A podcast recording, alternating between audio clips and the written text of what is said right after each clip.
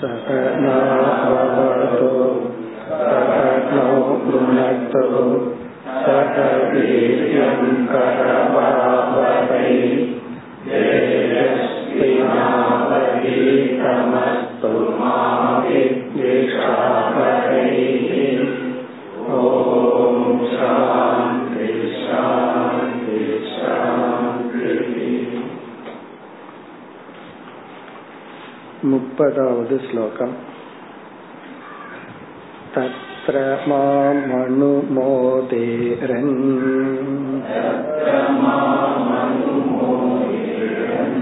தேவாஸ் த்ரிபுவனேஸ்வராஹ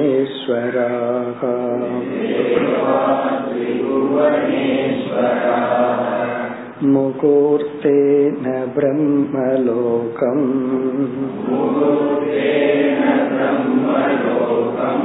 கட்வாங்க சமசாதயதே.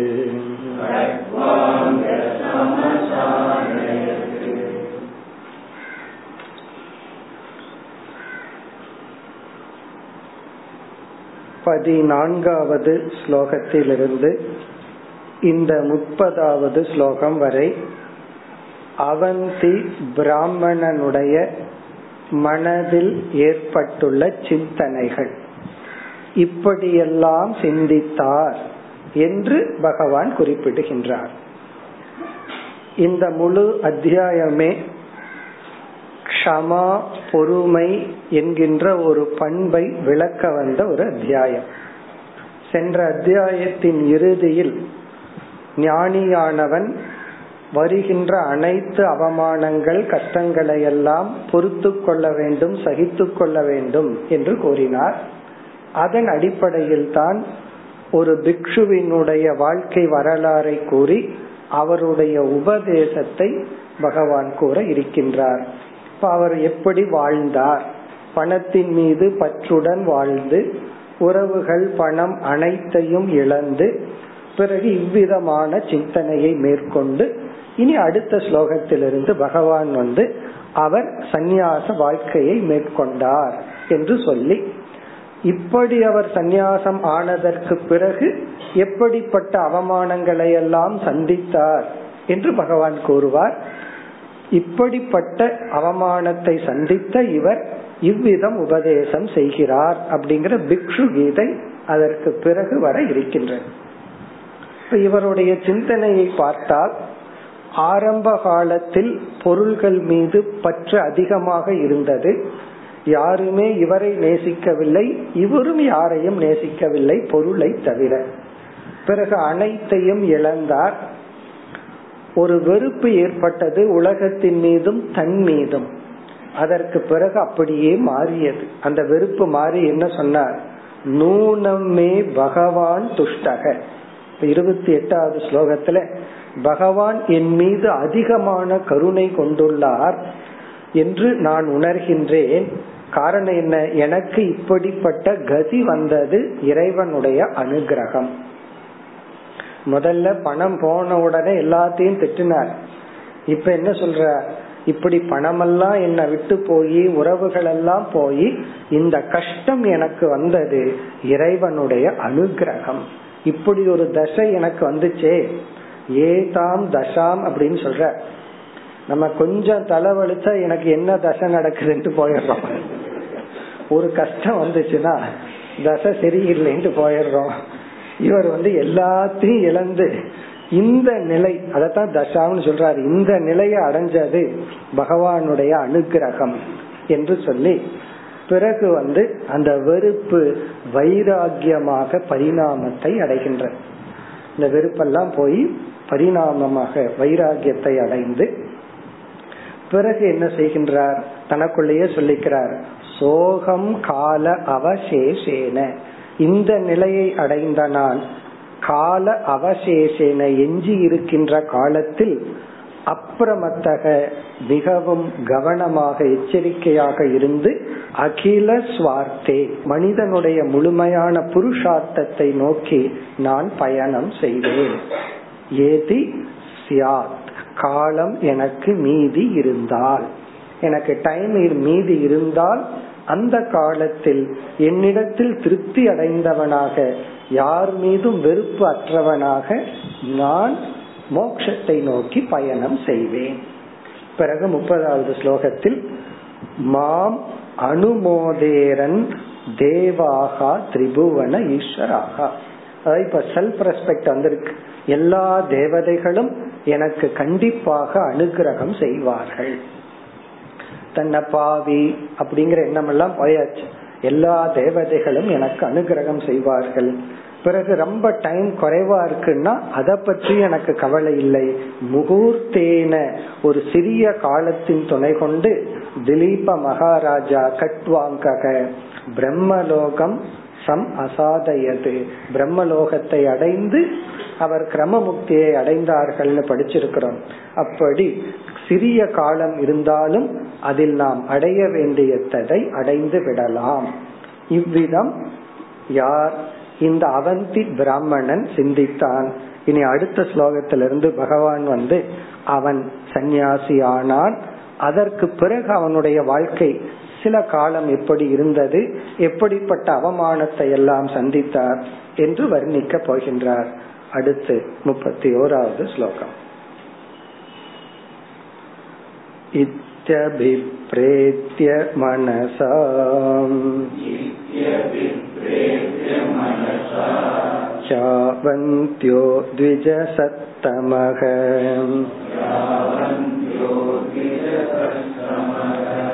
உன்முக்ச ஹ்ருதய க்ரந்தீன் சாந்தோ பிக்ஷுரபூத் முனிஹி.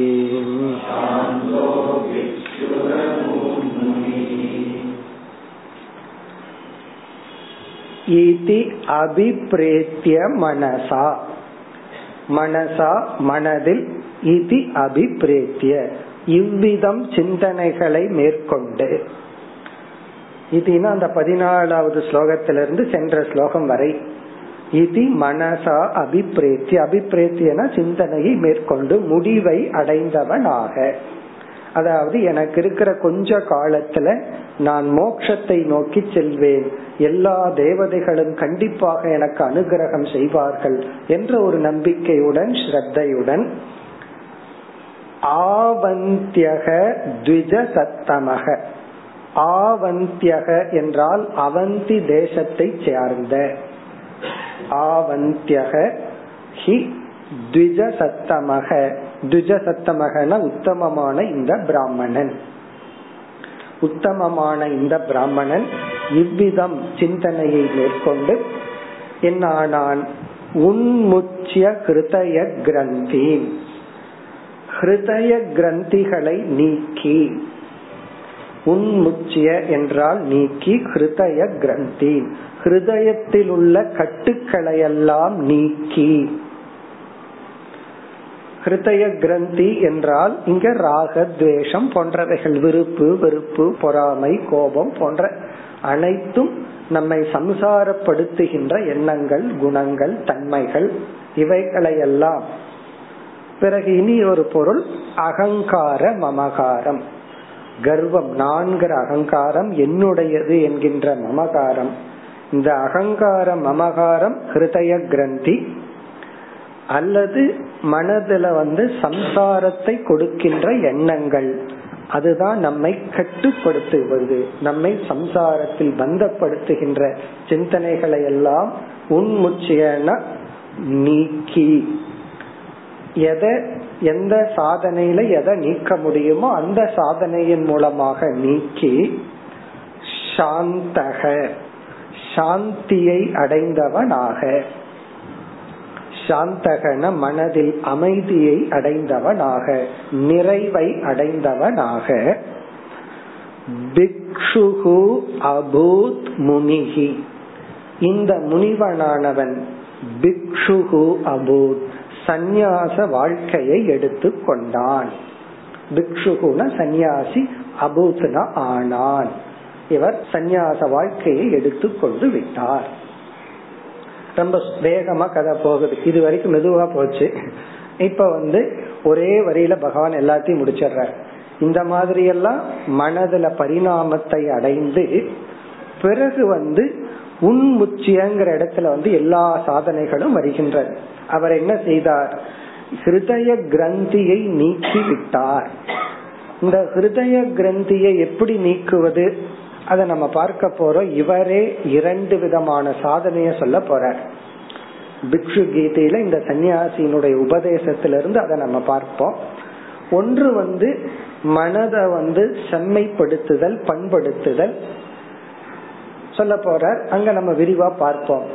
இரண்டாவது ஸ்டெப் வந்து மனதிற்கு அறிவை கொடுத்தல், ஞானத்தை கொடுத்தல். இந்த இரண்டு சாதனையின் மூலமா மனதை ரெடி பண்ணி மனதுக்கு அறிவை கொடுத்தல். இப்படிப்பட்ட சாதனையின் மூலமாக உன்முச்சிய கிருதய கிரந்தின் சம்சாரத்தை கொடுக்கின்ற எண்ணங்கள், அகங்கார மமகாரத்திலிருந்து விடுதலை அடைந்து சாந்தக என்றால் முழுமையான மனநிறைவை அடைந்தவனாக பிக்ஷுகு முனிகி அபூத். இவன் சந்நியாச வாழ்க்கையை மேற்கொண்டு விட்டான். இங்க பொதுவாக இந்த சந்நியாச வாழ்க்கை, சந்நியாசம்ங்கிறத வந்து ஒரு ஆங்கிள் ரெண்டா பிரிச்சறோம். ஒன்று சாதன ரூபம், இனி ஒன்னு பல ரூபம்னு பிரிக்கிறோம். இந்த சந்நியாசம்ங்கிறது சாதன ரூபம்னா சாதனை பண்ணணுங்கிறதுக்காக சந்நியாச வாழ்க்கையை எடுத்து கொள்வது. நைன்டி நைன் பர்சன்ட் ஆஃப் சன்னியாசிகள் வந்து அப்படித்தான் இருக்கும். ஒரு சாதனைக்காக சந்நியாசத்தை எடுத்து கொள்ளுதல். இதத்தான் நம்ம விவிதிஷா சந்நியாசம்னு பார்த்திருக்கோம். பல ரூப சந்நியாசம் அப்படின்னு சொன்னா ஞானத்தை அடைஞ்சதுக்கு பிறகு சாதனை பண்றதுக்கு ஒண்ணுமே இல்லை, கர்மம் பண்ணி சொர்க்கத்துக்கு போறதுக்கு கர்மம் கிடையாது. அவருடைய பிராரப்த கர்மம் கொஞ்சம் சௌகரியமா இருந்திருக்கு, வேற ரெஸ்பான்சிபிலிட்டி இல்லை, குடும்ப சுமைகள் எல்லாம் இல்லை. இவருக்கு ஏன் சௌரியமா போச்சுன்னா அவங்க எல்லாம் இவரை விட்டுட்டு ஓடி விட்டார்கள். இவர் வந்து அவர்களை எல்லாம் விட்டுட்டு ஓடியார வேண்டிய அவசியம் கிடையாது. பணம் போன உடனே இவரை விட்டுட்டு அவர்கள் ஓடி விட்டார்கள். அதனால இவருக்கு யார குறிச்சு இவர் ஓடணும், இவர் யார விட்டு ஓட வேண்டிய அவசியம் கிடையாது. இப்பவே இவர் ஒதுக்கப்பட்டு தான் இருக்கிறார். இப்ப இவருக்கு பிராரப்தமும் சந்நியாச வாழ்க்கைக்கு ஹேதுவாக இருந்தது. இந்த சந்நியாசம்ங்கிற லைஃப் ஸ்டைலுக்கு பிராரப்தமும் துணை புரியணும்னு சாஸ்திரத்துல சொல்வார். நமக்கு எத்தனையோ கடமைகள் எல்லாம் இருந்துச்சுன்னா, வேற வழி இல்லாம நம்ம சார்ந்து இருக்க வேண்டியவங்க எல்லாம் இருந்ததுன்னா, ஒருத்த ஞான நிஷ்டை அடைஞ்சாலும் கூட அவன் போகணுங்கிற அவசியம் கிடையாது. அவன் எங்கிருந்தாலும் அது சந்தோஷமா தான் இருக்க போறான். அப்ப அவன் அந்த கடமையிலேயே இருப்பான். இப்ப இவருக்கு வந்து அப்படி ஒரு சூழ்நிலை இருந்ததுனால இவர் வந்து சந்நியாச வாழ்க்கையை மேற்கொண்டு விட்டார். இப்ப இது வந்து பல ரூப சந்நியாசம். இந்த சாதனைகளை எல்லாம் இவர் சந்நியாசியாகி செய்யல, சந்நியாசத்துக்கு முன்னாடியே செஞ்சிட்டார். அப்ப நம்ம என்ன புரிஞ்சுக்கணும்? இதற்கு பிறகு தவங்கள் எல்லாம் மேற்கொண்டு தன்னை தூய்மைப்படுத்தி ஞானத்தை அடைந்து விட்டார். இதெல்லாம் நம்ம இங்க அப்ளை பண்ணிக்கணும். இந்த ஒரே ஒரு வரியில ஹிருதய கிரந்தின் உண்முச்சியங்கிற இடத்துல மனதில் இருக்கிற கிரந்திகளை எல்லாம் விட்டுட்டார். எப்படி விட்டார்னா, இவர் இதுவரைக்கும் முப்பதாவது ஸ்லோகம் வரைக்கும் பார்க்கும் போதே ஒரு நல்ல மகான் ஆயிட்டார். அதற்கு பிறகு மேலும் தவங்கள் எல்லாம் செய்து மனதை தூய்மைப்படுத்தி அறிவையும் அடைந்து விட்டார். ஒருத்தர் சந்நியாசி ஆகணும், சந்நியாச வாழ்க்கை வாழணும் என்றால் கம்பல்சரியா ஞானம் இருக்கணுங்கிற அவசியம் கிடையாது. கம்பல்சரியா இருக்க வேண்டியது இந்த சந்நியாச வாழ்க்கையில ஒரு விருப்பம் இருக்கணும். ஃபர்ஸ்ட் இந்த லைஃப் ஸ்டைல், அப்படி ஒரு வாழ்க்கையில விருப்பம், பிறகு வைராகியம். இந்த வைராகியமும் பிறகு இந்த லைஃப் ஸ்டைல் சந்நியாச வாழ்க்கையில ஒரு விருப்பம் இருக்கணும். அப்படி விருப்பம் இருந்தா தான் இந்த வாழ்க்கைக்கு போனதுக்கு அப்புறம் இந்த வாழ்க்கையினாலேயே சில கஷ்டங்கள் எல்லாம் வரும், அதையெல்லாம் சந்தோஷமா ஃபேஸ் பண்ண முடியும். தூரத்துல இருந்து பார்த்தா தெரியாது, அது பக்கத்துல போய் பார்த்தா தான் தெரியும், அந்த வாழ்க்கைக்குள்ள போய் பார்த்தா தான் தெரியும். அந்த வாழ்க்கையில வந்து எந்த ஒரு செக்யூரிட்டி இருக்காது, எந்த ரிலேஷன்ஷிப் இருக்காது, பொருள்கள் இருக்காது, எதையும் ஓன் பண்ண முடியாது, எத்தனையோ சில கஷ்டங்கள் எல்லாம் உடல் ரீதியா வரலாம். இப்ப அதையெல்லாம் இவ சந்திக்கணும்னா விருப்பத்தோட உள்ள போயிருக்கணும்.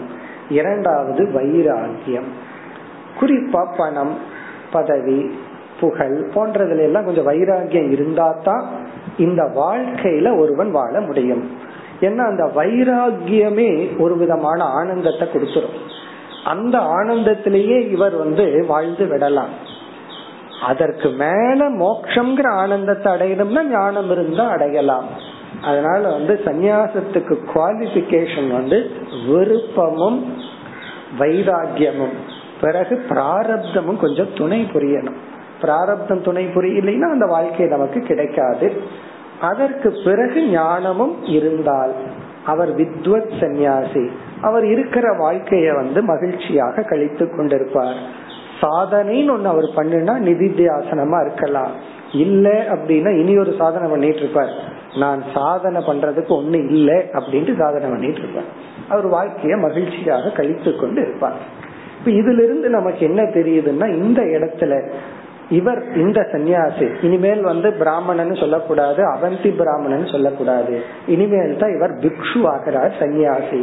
இந்த சன்னியாசி தகுதியுடன் வைராகியத்துடன் விருப்பத்துடன் ஞானத்துடன் ஒரு சன்னியாசியாகி விடுகின்றார். இந்த ஒரே ஸ்லோகத்துல இவ்வளவு கதை வந்தாச்சு. இப்படி இருந்தவர் ஞானத்தை அடைந்து தகுதியை அடைந்து ஒரு சன்னியாசி ஆகி விட்டார். இந்த சந்நியாசத்துக்கான முழு தகுதியுடன் ஒரு உத்தமமான சன்னியாசியாக இப்பொழுது இருக்கின்றார். இனி அடுத்தது என்ன? அடுத்த ஸ்லோகத்தில்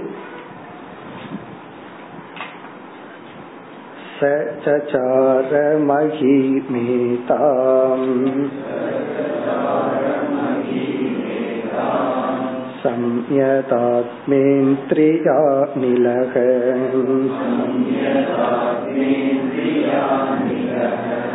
பிக்ஷார்த்தம் நகர கிராமான் அசங்கோ லக்ஷிதோ விஷதே.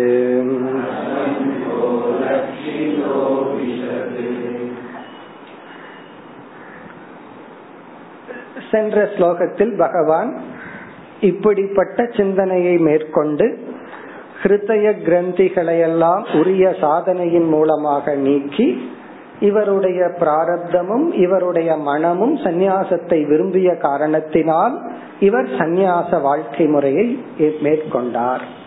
சந்நியாச வாழ்க்கை முறையை மேற்கொண்டு வாழ்ந்து கொண்டு வருகின்றார். அதுதான் இந்த ஸ்லோகம். அப்படி வாழ்ந்து கொண்டு வரும் பொழுது இவர் வந்து சந்நியாசத்திலேயே பலவிதமான சந்நியாசங்கள் இருக்கு. சந்நியாசிகள்லயே பலவிதமான சந்நியாசிகள். ஒரு விதமான சந்நியாசிகளை குடீச்சகன்னு சொல்வார்கள். குடீச்சகன்னு சொன்னா ஒரு குடிசைய போட்டுட்டு பேசாம அங்கேயே இருப்பார், எங்கேயும் போக மாட்டார், குடீச்சகன். இனி ஒரு விதமான சந்நியாசிய பகூதகன்னு சொல்றது. இந்த சொல்லே பகூதகன் அப்படின்னு சொன்னா உதகம் அப்படின்னா தண்ணீர் அர்த்தம். பகு உதகம் அப்படின்னா விதவிதமான தண்ணீரை குடிப்பவர். கவனமா புரிஞ்சுக்கொள்ளுது. தண்ணீரை குடிப்பவர் அப்படின்னா என்ன அர்த்தம்னா, ஒரே இடத்துல இருக்க மாட்டார், அப்படியே ஊர் ஊரா போவார். ஒரு ஊர்ல வந்து தாமிரபரணி தண்ணீரை குடிப்பார், அப்படி புரிஞ்சுக்கணும். இனி ஒரு ஊர்ல காவேரி தண்ணீரை குடிப்பார், இனி ஒரு ஊர்ல கங்கை தண்ணீரை குடிப்பார், அப்படி புரிஞ்சுக்கணும். ஏன்னா தண்ணீர் வந்து ஊருக்கு ஊரு டேஸ்ட் மாறும். நமக்கே நல்லா தெரியும். சில பேர் கோயம்புத்தூர் வந்தா இந்த தண்ணி நல்லா இருக்கு, சில பேர் வந்து தாமிரவரண தண்ணி நல்லா இருக்கு. அதனாலதான் சொல்லுவார்கள், அந்த தண்ணியில பண்றதுனாலதான் அல்வா டேஸ்டா வருதான், அந்த தண்ணியில பண்றதுனாலதான் அங்க அந்த டேஸ்ட் கிடைக்கலாம். அப்படியெல்லாம் பகு உதகன்னு சொன்னா ஊரூரு அப்படியே சஞ்சரிச்சுட்டு இருப்பாரா. அவர் நினைச்சா எந்த ஊருக்கு வேணாலும் போவார், நினைச்சா எங்க வேணாலும் இருப்பார், அவர் இஷ்டத்துக்கு போயிட்டு இருப்பார். அதான் பகுதகன், சஞ்சாரி அப்படின்னு அர்த்தம். இப்ப அவருக்கு வந்து ஒரே இடத்துல இருந்தது போதும், கொஞ்ச நாள் அப்படியே யாத்திரை போலான்னா போயிட்டு வருவார். சரி, ஒரு சில வருஷம் இங்கேயே இருக்கலான்னா இருப்பார். அவருடைய மனம் போல் அவர் இருப்பார். அவருக்கு என்ன கட்டுப்பாடு ஒண்ணு இல்லை. இங்க இருந்து ஒன்ன பண்ணணும், இல்லாம இருந்து ஒன்ன பண்ணணுங்கிறது எதுவும் கிடையாது, டோட்டல் ஃப்ரீடம். இப்ப இவர் என்ன பண்றாரா, அப்படியே சஞ்சரிச்சிட்டு இருக்காரா, பகூதகனா இருக்கார். பகூதகன்னா அப்படியே ஒவ்வொரு ஊரா போயிட்டு இருக்காரு. என்ன பண்ணுவார், ஏதாவது நதிக்கரையில வரப்போகுது, நதிக்கரையில தான் உட்காந்து சாப்பிடுவாருன்னா வரும். அவர் நதிக்கரையில இருந்துட்டு ஜபம் பண்ணிட்டு தியானம் பண்ணிட்டு இவர் இந்த ஆத்ம ஞானத்தையே அசை போட்டுட்டு இந்த உலகத்தை சீரியல் பாக்குற மாதிரி அப்படியே வேடிக்கை பார்த்துட்டு அப்படியே அவர் வந்து காலத்தை கடத்தி கொண்டு இருக்கின்றார். அதுதான் இங்க சொல்லப்படுகின்றது. அப்படி கடத்தும் பொழுது நகரத்துக்கும் கிராமத்துக்கும் எப்ப போவார்னா, பசி எடுத்ததுன்னா சாப்பிட்றதுக்காக பிக்ஷைக்காக கிராமத்துக்கும் நகரத்துக்கும் உணவுக்காக போவார். மீதி நேரத்துல எல்லாம் அவர் தனிமையில இருந்து கொண்டு சஞ்சரித்து கொண்டு இருக்கின்றார். இப்படி இவர் ஒரு பகூதகனாக, ஒரே இடத்துல ஒரு குடிசையில இருக்கிற குடிசகனாக வாழாமல் ஒரு பகூதகனாக வாழ்ந்து கொண்டு இருக்கின்றார். அப்படியே சஞ்சரித்து கொண்டு இவருடைய காலத்தை மகிழ்ச்சியுடன் கழித்து கொண்டு இருக்கின்றார். அதுதான் இந்த ஸ்லோகத்தின் சாரம். சக சசார மஹீம் ஏதாம், ஏதாம் மஹீம் இந்த லோகத்தில் இந்த உலகத்தில், சக அந்த பிக்ஷு சந்நியாசி, சசார சஞ்சரித்து கொண்டிருக்கின்றார், சஞ்சரித்து கொண்டிருந்தார். சசார அப்படின்னா சஞ்சரித்து கொண்டிருக்கிறார், அப்படியே போயிட்டு இருக்கார். இங்கு ஏதாம் மஹீம் இந்த உலகத்தில்,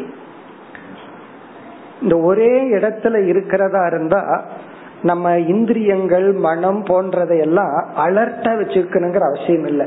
ஏன்னா நம்ம டிஸ்ட்ராக்ட் பண்றதுக்கு யாரும் வர்றதில்லை, யாரையும் நம்ம பாக்கறது இல்லை. அதனால கொஞ்சம் ரிலாக்ஸ்டா இருக்கலாம். அதாவது வந்து ரொம்ப செக்யூர்டு பிளேஸ்ல இருக்கும் போது நம்ம உடல்ல இருக்கிற இம்யூன் சிஸ்டம் எல்லாம் பேசாம இருந்தா போதும், அலர்ட்டா இருக்கணுங்கிற அவசியம் கிடையாது. ஆனா எங்க நம்ம சுத்தி வைரஸ் எல்லாம் ரொம்ப அதிகமா இருக்கும், எஸ்பெஷலி யாத்திரை போயிட்டோம்னு வச்சுக்கோமே, அப்ப என்ன ஆகும்னா பலவிதமான மக்கள் வர்ற இடம், பொல்யூஷன் அதிகமா இருக்கிற இடம், அப்ப நம்ம இம்யூன் சிஸ்டம் எல்லாம் எப்படி இருக்கணும், ரொம்ப ரெடியா இருக்கணும், தயாரா இருக்கணும். அப்படி இவர் யாத்திரை போகும்போது இந்த உலகத்தை பார்க்கிறார், எல்லா விதமான விஷயங்களை எல்லாம் அனுபவிக்கும் பொழுது இவர் வந்து தன்னுடைய உடல் மனம் பிராணன் இவைகளை எல்லாம் முழுமையாக தன்னுடைய கட்டுக்குள் வைத்து கொண்டு சஞ்சரிக்கின்றார். அது சொல்லப்படுகிறது.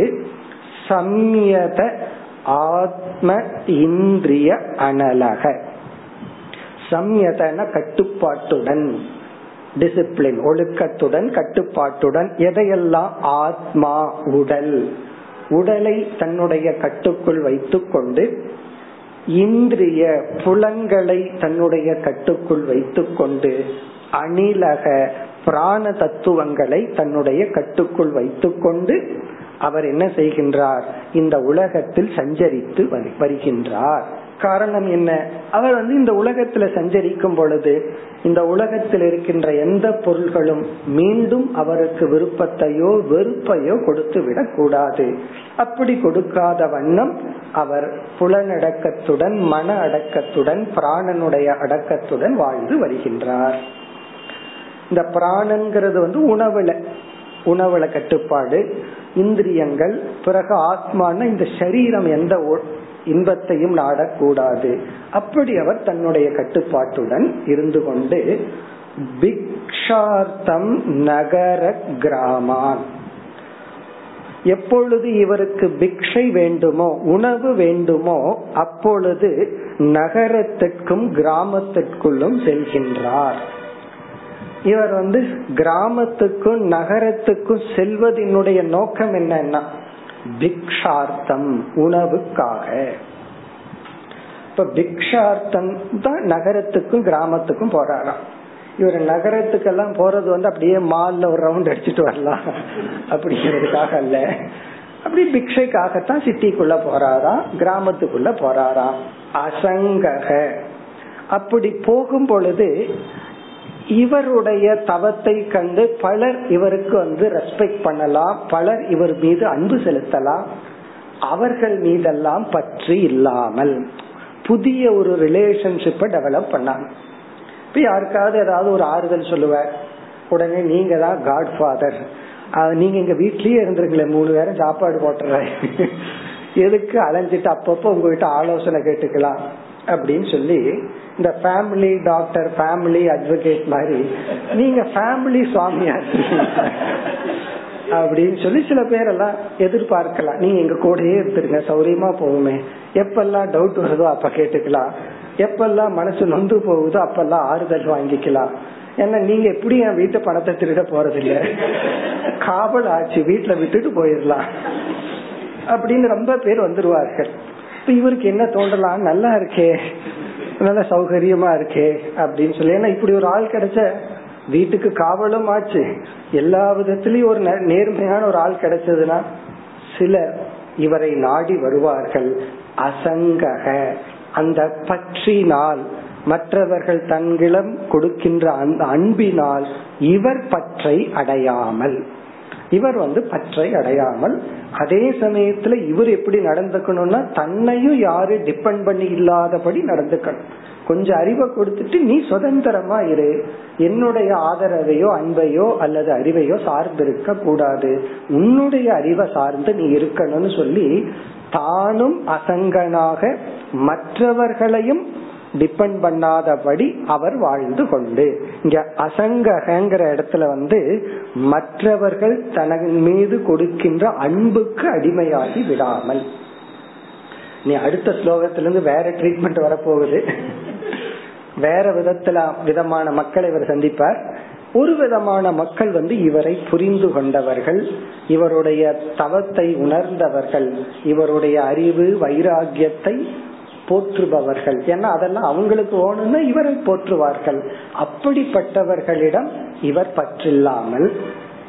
அடுத்த சொல் அலட்சிதக, இது மிக அழகான சொல். அலட்சிதகங்கிறதுக்கு ரெண்டு அர்த்தம். ஒன்று சாதாரண அர்த்தம் வந்து அலட்சிதகனா இவர் யாரையும் கண்டு கொள்ளாமல், பெரிய பணக்காரனா இருக்கலாம் அல்லது பதவியில் இருக்கிறவனா இருக்கலாம் ஏழையா இருக்கலாம், யாரா இருந்தாலும் யாரையுமே கண்டு கொள்ளாமல் அலட்சியத்துடன். நம்ம சொல்றோம்ல அவன் ரொம்ப அலட்சியமா இருக்கா அப்படின்னு சொல்லி, அது சமஸ்கிருத வார்த்தை தான் அலட்சிதக. லட்சிதம் அப்படின்னு சொன்னா அத கவனிக்கிறது, இம்பார்ட்டன்ஸ் கொடுக்கிறது. அலட்சிதக அப்படின்னா எதற்குமே முக்கியத்துவம் கொடுக்காமல், யாரையும் பெரிதாக நினைக்காமல். ஆனா இந்த உலகம் அப்படி அல்ல, பதவி இருந்தா அவங்களுக்கு அந்த நேரத்துல உலகம் பெருசா மதிக்கும், பணம் இருந்தா மதிக்கும், அதே போல இளமை. அப்படி இந்த உலகம் லட்சிதம் பண்றதுக்கு எத்தனையோ காரணங்கள் இருக்கு. இவர் எதையும் கண்டு கொள்ளாமல், இது ஒரு பொருள்.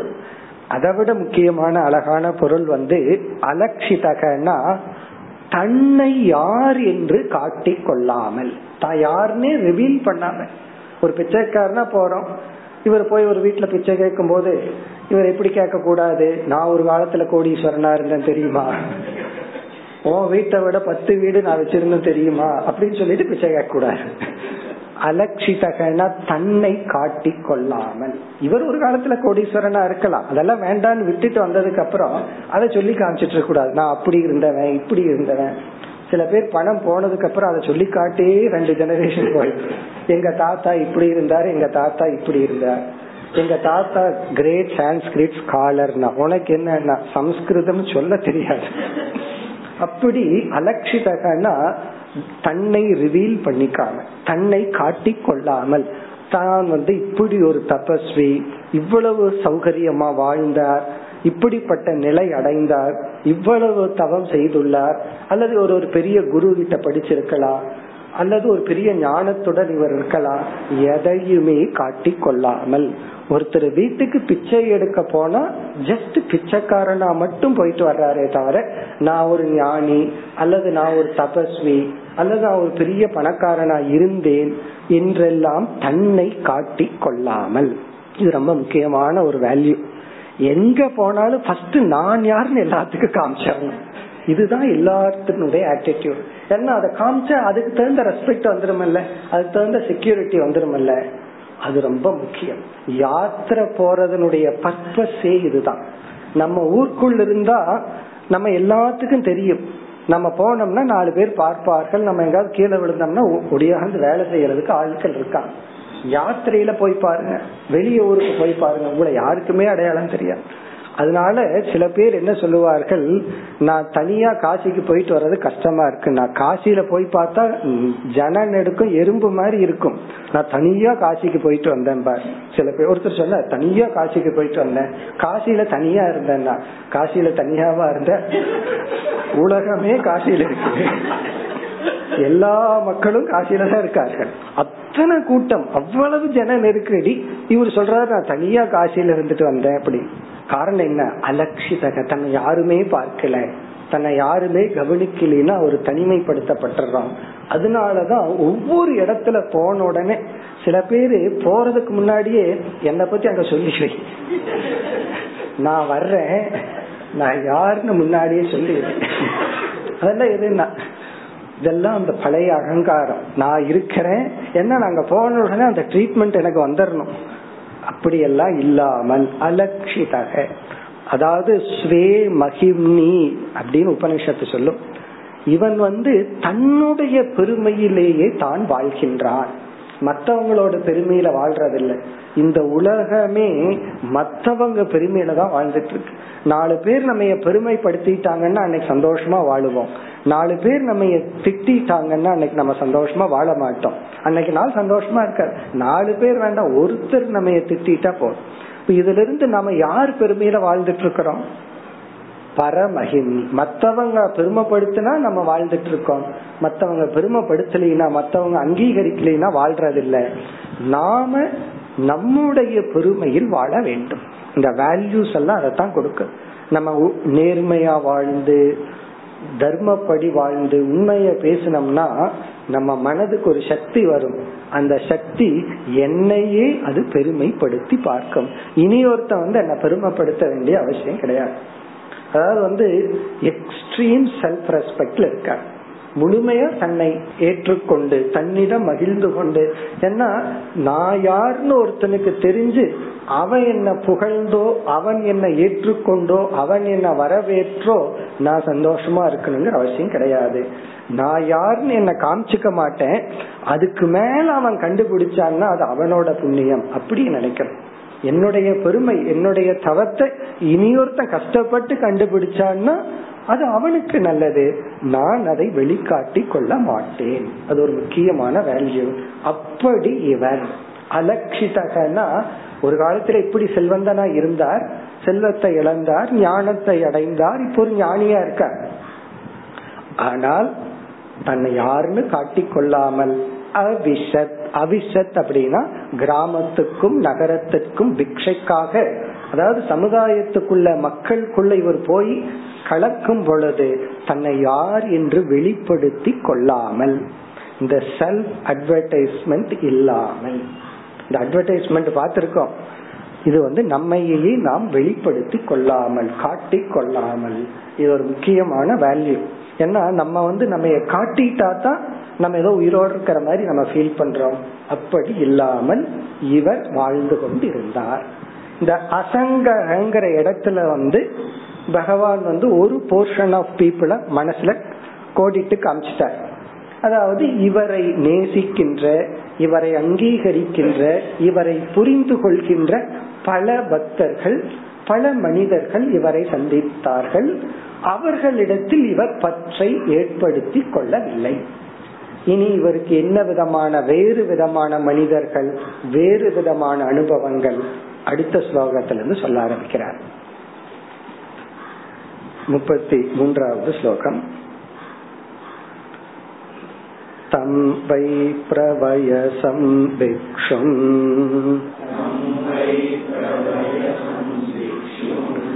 அவதூதமசஜ்ஜனாஹ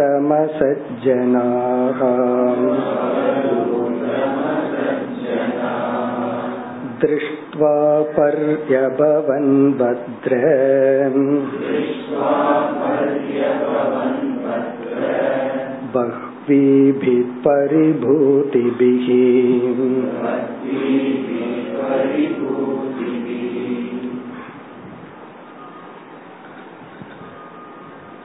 இந்த ஸ்லோகத்தில் அசஜ்ஜனாகா என்று பகவான் அறிமுகப்படுத்துகிறார். சஜ்ஜனாகான சத் புருஷர்கள், நல்லவர்கள், அவர்கள் வந்து இவருக்கு கொடுக்க வேண்டிய உணவை கொடுத்து அன்பை கொடுத்து எல்லாம் பண்ணினார்கள். இவரிடமிருந்து அறிவை பெற்று ஆறுதலை பெற்று இவருக்கு ஏதாவது உடல்நிலை சரியில்லாம போனாலும் அவர்கள் எல்லாம் இவரை காப்பாற்றி கொண்டிருந்தார்கள். ஆனால் அசஜ்ஜனாகா, அசஜ்ஜனாகா என்றால் பண்பாடு அற்றவர்கள், துறவின் ஞானத்தின் வைராகியத்தின் மேன்மையை உணராதவர்கள். அசஜ்ஜனாகா விதவிதமான விதத்தில் இவரை அவமதித்தனர் அப்படின்னு இந்த ஸ்லோகத்துல சொல்லி, அடுத்த ஸ்லோகத்திலிருந்து எப்படியெல்லாம் அவமதித்தார்கள் அந்த அவமரியாதைய பகவான் வர்ணிக்கின்றார். இந்த ஸ்லோகத்துல இவருடைய பெருமையை, இவருடைய பெருமைன்னு சொல்றதை விட ஞானத்தின் பெருமை, துறவின் பெருமை, பிறகு வந்து வைராகியத்தின் மேன்மை, இதை உணராதவர்கள் இவரை அவமதித்தனர். இந்த அவமரியாதையெல்லாம் பகவான் வர்ணிச்சு, இந்த அவமரியாதையை இவர் எப்படி எடுத்து கொண்டார் என்று சொல்லி, இப்படியெல்லாம் அவமரியாதைய அவர் பெற்று அதை சரியாக பொருள்படுத்தி அவர் ஒரு உபதேசத்தை செய்தார்னு சொல்லி கனெக்ட் பண்ண போறார். அப்படி வந்து இந்த பிக்ஷுவனுடைய உபதேசம் பிறகு வர போகுது. இப்ப இந்த இடத்துல நம்ம ஒரே ஒரு கருத்தை பார்க்கணும். நம்மை பலர் அவமதிக்கிறார்கள், நிந்திக்கிறார்கள், ஏற்றுக்கொள்ளவில்லை என்றால் அதற்கு இரண்டு காரணங்கள் இருக்கு. ரெண்டே காரணம்தான். ஒன்று வந்து ஒருத்தர் நம்ம ரிஜெக்ட் பண்றாங்க, அவமதிக்கிறார்கள், நிந்திக்கிறார்கள், ஏற்றுக்கொள்ளவில்லை என்றால் நாம ஏதோ தவறு செய்திருப்போம், நம்ம இடத்துல ஒரு பலகீனம் இருக்கும், அதனாலதான் அந்த அவமானம் வரும். அதனால யாரெல்லாம் நம்ம நிந்திக்கிறார்களோ அவமதிக்கிறார்களோ அப்ப கொஞ்சம் பார்த்துக்கணும், இந்த அவமானத்துக்கு உரியவனா நான் நடந்திருக்கிறேனா. அப்படி இருந்தால் அந்த அவமரியாதைய வந்து ஒரு டீச்சிங்கா எடுத்துக்கணும், ஒரு உபதேசமா எடுத்துக்கணும். பை இன்சல்ட்டா எடுத்துக்காம அத வந்து நம்ம கரெக்ட் பண்றதுக்கான உபாயமா எடுத்துக்கணும். ஆனா சில சமயங்கள்ல எல்லா விதத்திலும் நாம் சரியாக இருந்தும் நம்மை சிலர் அவமதிப்பார்கள், ரிஜெக்ட் பண்ணுவாங்க, வெறுப்பை காட்டுவார்கள், பழி சுமத்துவார்கள். அந்த சமயத்துல நம்ம என்ன பண்ணணும், அதத்தான் இவர் என்ன பண்ணுவார், நாம எப்படி நடந்துக்கணும்ங்கறத இந்த இடத்துல டீச்சர். இப்ப இந்த இடத்துல இந்த பிக்ஷு வந்து ஒரு உத்தமமான சன்னியாசி. ஆரம்பத்துல இவர் உத்தமமான மனுஷனா இல்ல, அதனாலதான் சன்னியாசத்துக்கு அப்புறம் ரிஷி மூல நதி மூல ஆராயக்கூடாதுன்னு சொல்றோம். இன்னைக்கு இவர் ஒரு உத்தமமான சன்னியாசி. இவரை புரிந்து கொள்ளாமல் சமுதாயத்தில் இருக்கிற அசஜனங்கள் எப்படியெல்லாம் இவரை அவமதித்தனர் அப்படின்னு சொல்லி சொல்ல போறார். அதனால அந்த அவமரியாதை கொஞ்சம் நம்ம பார்க்கணும், யாரிடம் இருந்து இந்த அவமரியாதை வருகிறது. அசஜனத்திலிருந்து வந்துட்டா அதை நம்ம எப்படி ஹேண்டில் பண்ணணும். சஜ்ஜனங்கள்ல இருந்து ஒரு அவமரியாதை ஒரு கமெண்ட் வந்துச்சுன்னா அப்ப நம்ம அதை வச்சு கரெக்ட் பண்ணிக்கணும். அப்படி நாம் புரிந்து கொள்ள வேண்டும். இப்ப அசஜ்ஜனங்கள் இவரை அவமதித்தனர், அதுதான் இந்த ஸ்லோகத்தின் சாராம்சம். தம் வை பிரவயசம், தம் அந்த சந்நியாசியை, பிக்ஷும் அந்த பிக்ஷுவை, யார், பிரவயசம் என்றால் வயதான. இப்ப இவருக்கு வந்து வயதாயிடுச்சு. ஏன்னா இவர் வந்து இல்லறத்துல இருந்து பணத்தை சம்பாரிச்சு பணத்தை இழந்து பல வருஷங்கள் எல்லாம் கடந்தாச்சு. இப்ப இவர் வந்து ஒரு வயோதிகமான பிக்ஷு, ஒரு இளம் சன்னியாசி அல்ல, வயதான ஒரு சன்னியாசி. பிரவயசம்னா வய முதிர்ந்த வயதான இந்த சன்னியாசியை, அவதூதம் இந்த அவதூதரை, அவதூதர் என்றால் சந்நியாசி என்று பொருள். அவதூதம் என்றால் இந்த சந்நியாசியை, வயதான இந்த சந்நியாசியை அசஜ்ஜனாக, சஜ்ஜனாகனா நல்ல மனிதர்கள், அசஜ்ஜனாகனா பக்குவமற்றவர்கள், தர்மப்படி வாழாதவர்கள், தர்மத்தின் ஞானத்தின் வைராகியத்தின் மகிமையை உணராதவர்கள். திருஷ்டுவா இவரை பார்க்கும் பொழுது, இவரை பார்த்து, பர்யபவன் பத்ர, பர்யபவன் பத்ர, பத்ர அப்படின்னு சொல்லி கிருஷ்ணர் உத்தவரை அழைக்கின்றார். ஹே நல்ல உத்தவா, உயர்ந்த உத்தவனே. பர்யபவன்னா அவமதித்தனர், பர்யபவன்னா பரிகாசம், பரிகாசம் செய்தனர். அதாவது கேலி கிண்டல் அப்படின்னு சொல்றமல்ல, அப்படி அவமதித்தனர். பக்வீபிஹி விதவிதமான பரிபூதி பிஹி அவமதிக்கின்ற முறைகள் மூலமாக, விதவிதமாக அவமதிக்கின்ற முறைகள் மூலமாக, அதாவது அவமான பிரகாரைகி எப்படியெல்லாம் அவமதிக்க முடியுமோ அப்படியெல்லாம் இவரை சிரித்து கேலி செய்து அவமதித்தனர். எப்படியெல்லாம் அதத்தான் அடுத்த ஸ்லோகத்துல இருந்து சொல்ற. இந்த சன்னியாசியை அசஜனங்கள் அவமதித்தார்கள். அடுத்த ஸ்லோகத்தில் கேச்சித்ரிவேணும் ஜக்ருஹூம் ஏகே பாத்ரம் கமண்டலம் பீடம் சைகேக்ஷசூத்ரம் ச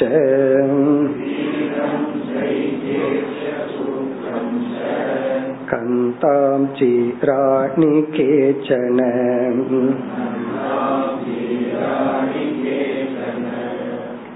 இந்த முப்பத்தி நான்காவது ஸ்லோகத்திலிருந்து நாற்பதாவது ஸ்லோகம் வரை, இந்த ஏழு ஸ்லோகங்களில் எப்படியெல்லாம் இந்த சந்நியாசி அவமதிக்கப்பட்டார், இத படிக்கும் பொழுது நமக்கு பட்டினத்தாரோட கதை ஞாபகத்துக்கு வரும். பட்டினத்தாருடைய கதையில இதே போல அங்க டிஸ்கிரிப்ஷன் இருக்கு. அவர் வந்து அந்த பீச்சில் இருக்கும் போது நடந்து போகும்போது பசங்கள்லாம் எப்படி எல்லாம் அவரை வச்சுட்டு விளையாடினார்கள், தாடியை பிடிச்சி இழுக்கிறது, தடியை பிடிச்சி இழுக்கிறது, எப்படியெல்லாம் அவருடைய மேன்மையை தெரியாமல் கேலி செய்து கொண்டு விளையாடி கொண்டு இருந்தார்கள் அப்படிங்கறது வந்து அங்க சொல்ற டிஸ்கிரிப்ஷன் இங்க நம்ம அப்படியே பார்க்கிறோம். அப்படி வந்து சில எல்லாம் சின்ன பசங்க, சின்ன பசங்கன்னா சம்டைம் முப்பது வயசான சின்ன பசங்க அப்படி புரிஞ்சுக்கணும். இவருடைய மதிப்பை தெரியாமல், அதாவது ஒரு விளையாட்டாக இவரை இவர் என்ன ஆயிட்டார்னா ஒரு விளையாட்டு பொருள் ஆகிவிட்டார். கடைசியில் அப்படித்தான் முடிக்க போற. ஒரு விளையாட்டு பொருள் கையில கிடைச்சா குழந்தை என்ன பண்ணும், அது எப்படி விளையாடுமோ அப்படி வந்து ஒரு விளையாட்டு பொருளாக இவரிடம் மக்கள் நடந்து கொண்டார்கள். யார்? அசஜ்ஜனாக. அத வந்து இவர் வந்து மகிழ்ச்சியுடன் அவர்களுடைய அறியாமைய பார்த்துட்டு ஏற்றுக்கொண்டு பிறகு ஒரு உபதேசத்தை செய்யறார். இனி வந்து எப்படி எல்லாம் அவமதித்தார்கள் இதை நம்ம ரொம்ப டீட்டெயிலா பார்க்க வேண்டாம், ஜஸ்ட் டிரான்ஸ்லேஷனை பார்த்தா போதும். எப்படி எல்லாம் அவமதித்தார்கள்? கேசித் சில பசங்க, சில பேர், திரிவேணின் ஜக்ருகு அவரிடத்துல இருந்த தண்டம் அதை பிடுங்கி விளையாடுறதா, பிடுங்கிட்டு போயிடுறது. திரிவேணி அப்படின்னு சொன்னா அவர் கையில் உள்ள தண்டத்தை, ஜக்ருஹு அப்படின்னு சொன்னா அப்படியே ஒடியாந்து வந்து தடியை பிடுங்கிட்டு ஓடிடுறது அல்லது அதை தடியை பிடுங்கி வச்சுக்கிறது. அவருடைய திரிவேணியை சிலர் எடுத்துக்கொண்டார்கள். பாத்திரம், அவர் பிக்ஷ பாத்திரம் ஏதாவது வச்சிருப்பார், அத வந்து அது நம்ம வீட்டுல இருக்கிற மாதிரி இருக்காத, அதாவது ஓட்டுல செஞ்சு பெக்கூடியதா இருக்கும். ஓடுன்னு சொன்னா மண்டையோட அல்ல, வேற ஏதாவது ஓட்டுல செஞ்சிருக்கும். அதை வந்து உடனே பிடுங்கி கொள்வது பாத்திரம். கமண்டலும், கமண்டலு தண்ணீர் வச்சிருக்கிறதுக்காக அவர் வச்சிருக்கிற கமண்டலுவை. பீடம், அவர் வந்து ஆசனத்துக்காக ஏதாவது ஒண்ணு வச்சிருப்பார், எங்காவது போய் அமர வேண்டும்னு ஒரு ஆசனம் மாதிரி ஒண்ணு வச்சிருப்பார், அந்த பீடத்தை பிடுங்கி கொள்ளுதல், அவரிடமிருந்து பகிர் எடுத்து கொள்ளுதல். பீடம் ச அக்ஷசூத்ரம், அக்ஷசூத்ரம் சொன்னா ஜபமாலை, அவர் கழுத்திலேயோ கையிலேயோ ஒரு ஜபமாலை இருந்துச்சுன்னு சொன்னா அதை பிடுங்கிக்கிறது ஒரு விளையாட்டுக்காக. இவரை வந்து கடைசி எப்படி சொல்ல போறார், ஒரு குழந்தை கையில விளையாட்டு பொருள் கிடைச்சா அந்த குழந்தைய அதை வச்சுட்டு இப்படி எல்லாம் விளையாடுமோ அது போல இவருடைய மகத்துவம் தெரியாமல் மக்கள் வந்து அசஜனங்கள் வந்து இவரிடம் விளையாடுகிறார்கள். பிறகு கந்தாம் சீராணி கேச்சன, சீராணி கந்தாம் அவருடைய கிழிந்த உடையை வேணும்னு இழுக்கிறது, அதை கிழிச்சு விடுறது, இதெல்லாம் பண்றதாம். சீராணினா உடல், உடை, அந்த ஆடைய வந்து அவிழ்த்து விடுதல், இது போன்ற விளையாட்டுக்கள். இப்படியெல்லாம் விளையாடினார்கள். நீ அடுத்த இரண்டு ஸ்லோகத்தில் பிரதாய ச புனஸ்தானி தர்ஷிதான்யாததுர்முனேஹ.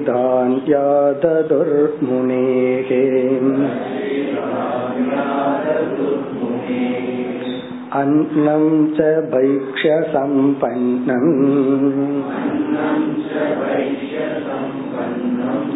புஞ்சானஸ்ய சரித்தடே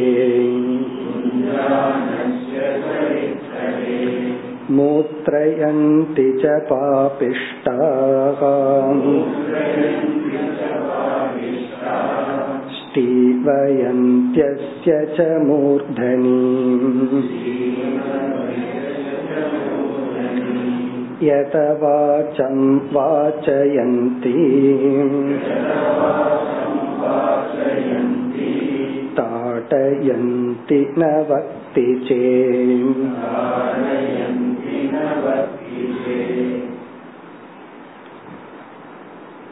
சென்ற ஸ்லோகத்தில் அவரிடத்தில் இருக்கின்ற பொருள்களையெல்லாம் பிடுங்கி கொண்டார்கள். அப்புறம் என்ன பண்ணுவார்களா, பிரதாயச்ச புனஸ்தானி. பிரதாய என்றால் அவர் இடத்திலிருந்து பிடுங்கி மீண்டும் அவங்க கையில கொடுக்கறதா, கொடுக்கும் போது அவர் வாங்க வந்தா மீண்டும் கையிலிருந்து எடுத்துக்கிறதா. இந்த குழந்தைகிட்ட நம்ம விளையாடுவோம்ல, அது போல பிரதாயன கொடுக்கறது.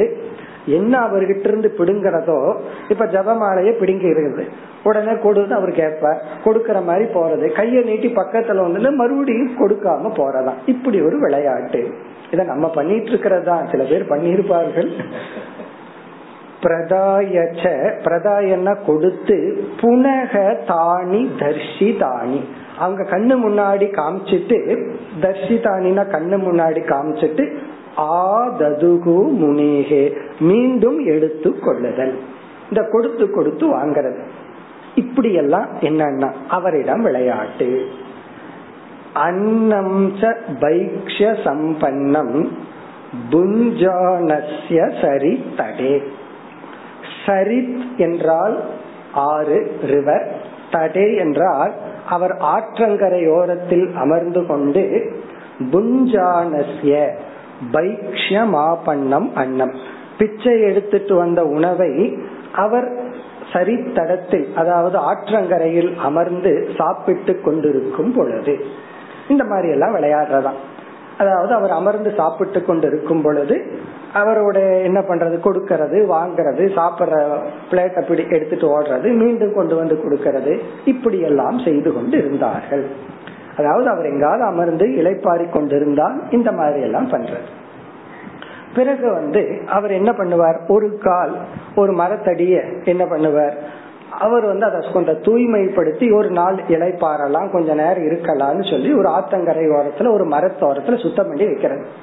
சுத்தம் பண்ணி எல்லாம் வச்சுட்டு குளிச்சுட்டு வந்து அங்க உட்கார்ந்து ஜபம் பண்ணலாம், சாப்பிடலாம்னு அப்படி நினைச்சிட்டு இருந்தா, இவர் எந்த இடத்த தூய்மைப்படுத்தி வைத்தாரோ அங்கு சிறு பிள்ளைத்தனமாக சிலர் சென்று மூத்ரயந்தி ச பாபிஷ்டாஹ, சில பாபிகள் பாபிஷ்டார்கள் அங்கு வந்து சிறுநீர் கழிச்சு வைக்கிறது. அதாவது எந்த இடத்த சுத்தப்படுத்தி வச்சாரோ அதை அசுத்தப்படுத்துதல். ஸ்டீவயந்தி ச மூர்தனி. ஸ்டீவயந்திங்கிறது ஒரு ஸ்டெப் எக்ஸ்ட்ரீமுக்கு போறார். அதாவது வாய் வழியாக எச்சில் துப்புதல், அவருடைய தலையர்ல துப்புறது. இந்த குழந்தைக்கு சில சமயம் விளையாட்டுக்கு இதெல்லாம் செய்யுங்கள். பிறகு என்னன்னா இதெல்லாம் வந்து அவரிடத்துல ஒரு விளையாடுற மாதிரி, பிடுங்கிறது, கொடுக்கறது, அவர் சுத்தப்படுத்தி வச்சிருக்கிறது, அசிங்கப்படுத்துதல், இதெல்லாம் செய்து கொண்டு இதெல்லாம் செய்து கொண்டு இருக்கும் போது அவர் என்ன பண்ணினாரா, பேசாம இருந்தாராம். யதவாச்சம் வாச்சயந்தி. அதுவே இந்த பசங்களுக்கு இன்னும் கொஞ்சம் இரிட்டேஷன் அதிகமாயிடுச்சு. ஏதாவது பேசி கோபப்பட்டு இருந்தா கொஞ்சம் சந்தோஷமா இருந்திருப்பான். இந்த மாதிரி எல்லாம் ஹிம்சப்படுத்தும் பொழுது யதவாச்சம் இவர் வாயிலிருந்து ஒரு வார்த்தை வரலையா, அது இவர்கள் கோபப்பட்டு ஏதாவது இவன் வாயிலிருந்து வார்த்தைய வர வைக்கணும்னு பேச வைக்கிறதா. இது எப்படி ஒரு எக்ஸ்ட்ரீம். வாச்சயந்தினா எத வாச்சம் பேசாம இருக்கிறவனை எப்படியாவது பேச வைக்கணும்னு பேச வைத்தல். சில சமயம் மௌன விரதம் வீட்டுல இருந்தா சில பேருக்கு பொறுக்காது, எப்படியாவது இன்னைக்கு அவரை பேச வச்சிடணும்னு சொல்லி தூண்டி விட்டு ஏதாவது பேச வச்சிருவாங்க. அப்படி பேசாமல் இருந்தா பேச வைத்தல், இதெல்லாம் ஒரு விளையாட்டு. எதவாச்சம் வாச்சயந்தி, இவன் என்ன பேசாமையே இருக்கா, பேச வச்சிடறது அப்படின்னு சொல்லி. பிறகு அடுத்தது என்னன்னா தாடயந்தி ந வக்தி சேத், ஒரு கால் இவன் பேசவில்லை என்றால், இந்த சாது பேசாமல் இருந்தால் ந வக்தி சேத், ஒரு வார்த்தையும் இவர் வாயிலிருந்து வராமல் இருந்தால் தாடயந்தி, ஏதாவது கல்லிலேயோ அல்லது துணியிலேயோ அல்லது ஏதாவது பொருள்ல இவர் தூக்கி அடிக்கிறதா. தாடயந்தின்னு சொன்னா ஏதாவது பொருளை தூக்கி இவர் மீது எரிதல், அடித்தல், சும்மா விளையாட்டுக்கு இதெல்லாம் செய்தல். பிறகு என்ன நடக்கின்றது, எப்படியெல்லாம் அவமானம். முப்பத்தி ஏழு தர்ஜயந்த்யபரே வாக்பிஹி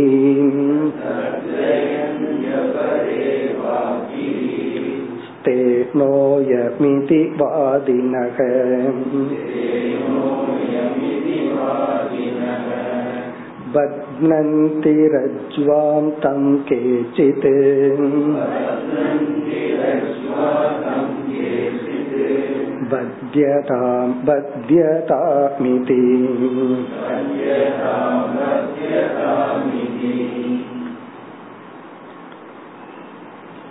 முன் சொன்ன விதமான அவமானங்கள் எல்லாம் ரொம்ப கிராஸான பசங்க செய்யறது, புத்தியே இல்லாம நம்ம சாதாரண பசங்க, விளையாட்டு பசங்க பண்றது. இங்க வந்து புத்திசாலிகள், அறிவாளிகள் வந்து இவரை பார்த்துட்டு, ஏன்னா கொஞ்சம் வேற புத்தி இருக்கா, உடனே இவர் ஜட்ஜ்மெண்ட்.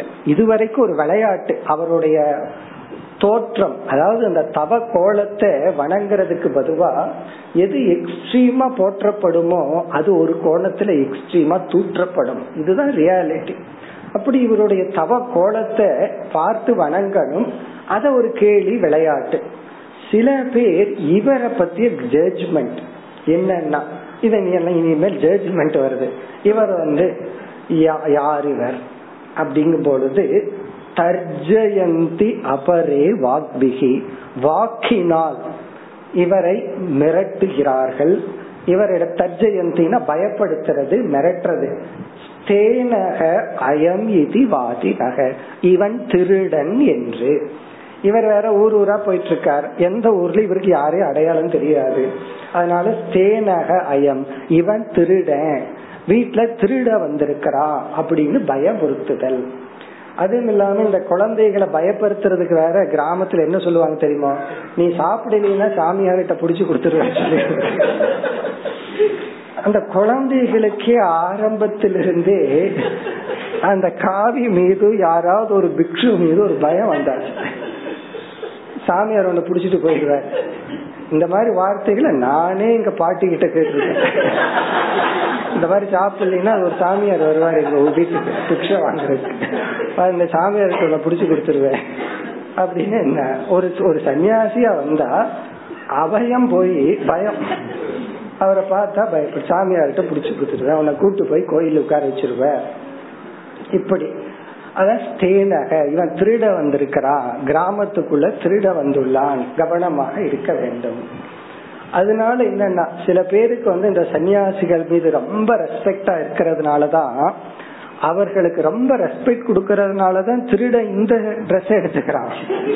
காரணம் என்ன, ஒருத்தன் வந்து ஏன் இந்த ட்ரெஸ் எடுத்துட்டு திருட போகணும், அதுல இருந்து என்ன தெரியுதுன்னா இந்த ட்ரெஸ் ரெஸ்பெக்ட் பண்றவர்கள் அதிகமானவர்கள், டிஸ்ரெஸ்பெக்ட் பண்றவங்க ரொம்ப கொஞ்சம் பேரு தான். இந்த இந்த என்ன இந்த வாழ்க்கை வந்து உத்தமமான வாழ்க்கை, அதனால இந்த உத்தமமான வாழ்க்கையை ரெஸ்பெக்ட் பண்றதுனால அதிக மக்கள் தியாகம், சந்நியாசம், ஞானம் இத வேல்யூ பண்றதுனால, இந்த சிம்பல் எங்க இருக்கோ அவர்களை வணங்குறதுனால சில பேர் என்ன செய்கிறார்கள், அதை அட்வான்டேஜா எடுத்து கொள்கிறார்கள், அத ஒரு பயன்படுத்தி கொள்கிறார்கள். அதை புரியாதவர்கள் சில வாதி நக, இவரை உணராத புரியாத சிலர் இவன் திருடன் என்று சொல்கின்றார். உடனே திருடனை என்ன பண்ணணும், பத்னந்தி ரஜ்வாம் கேச்சிட்டு, சில பேர் கயிற்சில கட்டி பிடிச்சு வச்சிடறாங்களா, ஏன்னா இப்பதான் எங்க போனாலும் ஐடி தேவைப்படுது, அப்பெல்லாம் ஐடென்டிபிகேஷன் கார்டு எல்லாம் கிடையாது. அதனால யாரு என்னன்னு விசாரிச்சுதானே விட முடியும். பத்னந்தி தம் ரஜ்வாம் கேச்சிட்டு, சிலர் இவரை கயிற்றில் கட்டுகிறார்கள். பத்தியதாம் பத்தியதாம் இது, இவர் கட்டப்பட வேண்டும் என்று சிலர் கூறுகிறார்கள். அப்படியே போனாலும் கூட சிலர் ஒருத்தர் விசாரம் பண்ணி இல்ல இவரை பார்த்தா சாதுவா தான் இருக்கு, திருடன் அல்லன்னு சொல்லி விட்டுட்டா, மற்றவர்களெல்லாம் இல்ல இவனை பிடிச்சு கட்டுன்னு சொல்லி வாய் வழியாக காதுல கேட்கணுங்கிற அளவு சப்தத்துடன் இவரை சொல்கிறார்கள். இனி அடுத்த ஸ்லோகத்திலையும் இவன் வந்து எல்லா பணத்தையும் இழந்ததுனாலதான் இப்படி வந்துட்டான், அது ஜட்ஜ்மெண்ட் வேற, ஏன் இவன் சன்னியாசி ஆனா, இப்படி எல்லாம் இவரை புரிந்து கொள்ளாமல் அவமதிக்கின்றார்கள். மேலும் அடுத்த ஸ்லோகம் அடுத்த வகுப்பில் தொடர்வோம். ஓம் பூர்ணமிதம் பூர்ணாத் பூர்ணமுதச்யதே பூர்ணஸ்ய பூர்ணமாதாய பூர்ணமேவாவசிஷ்யதே. Om Shanti Shanti Shanti.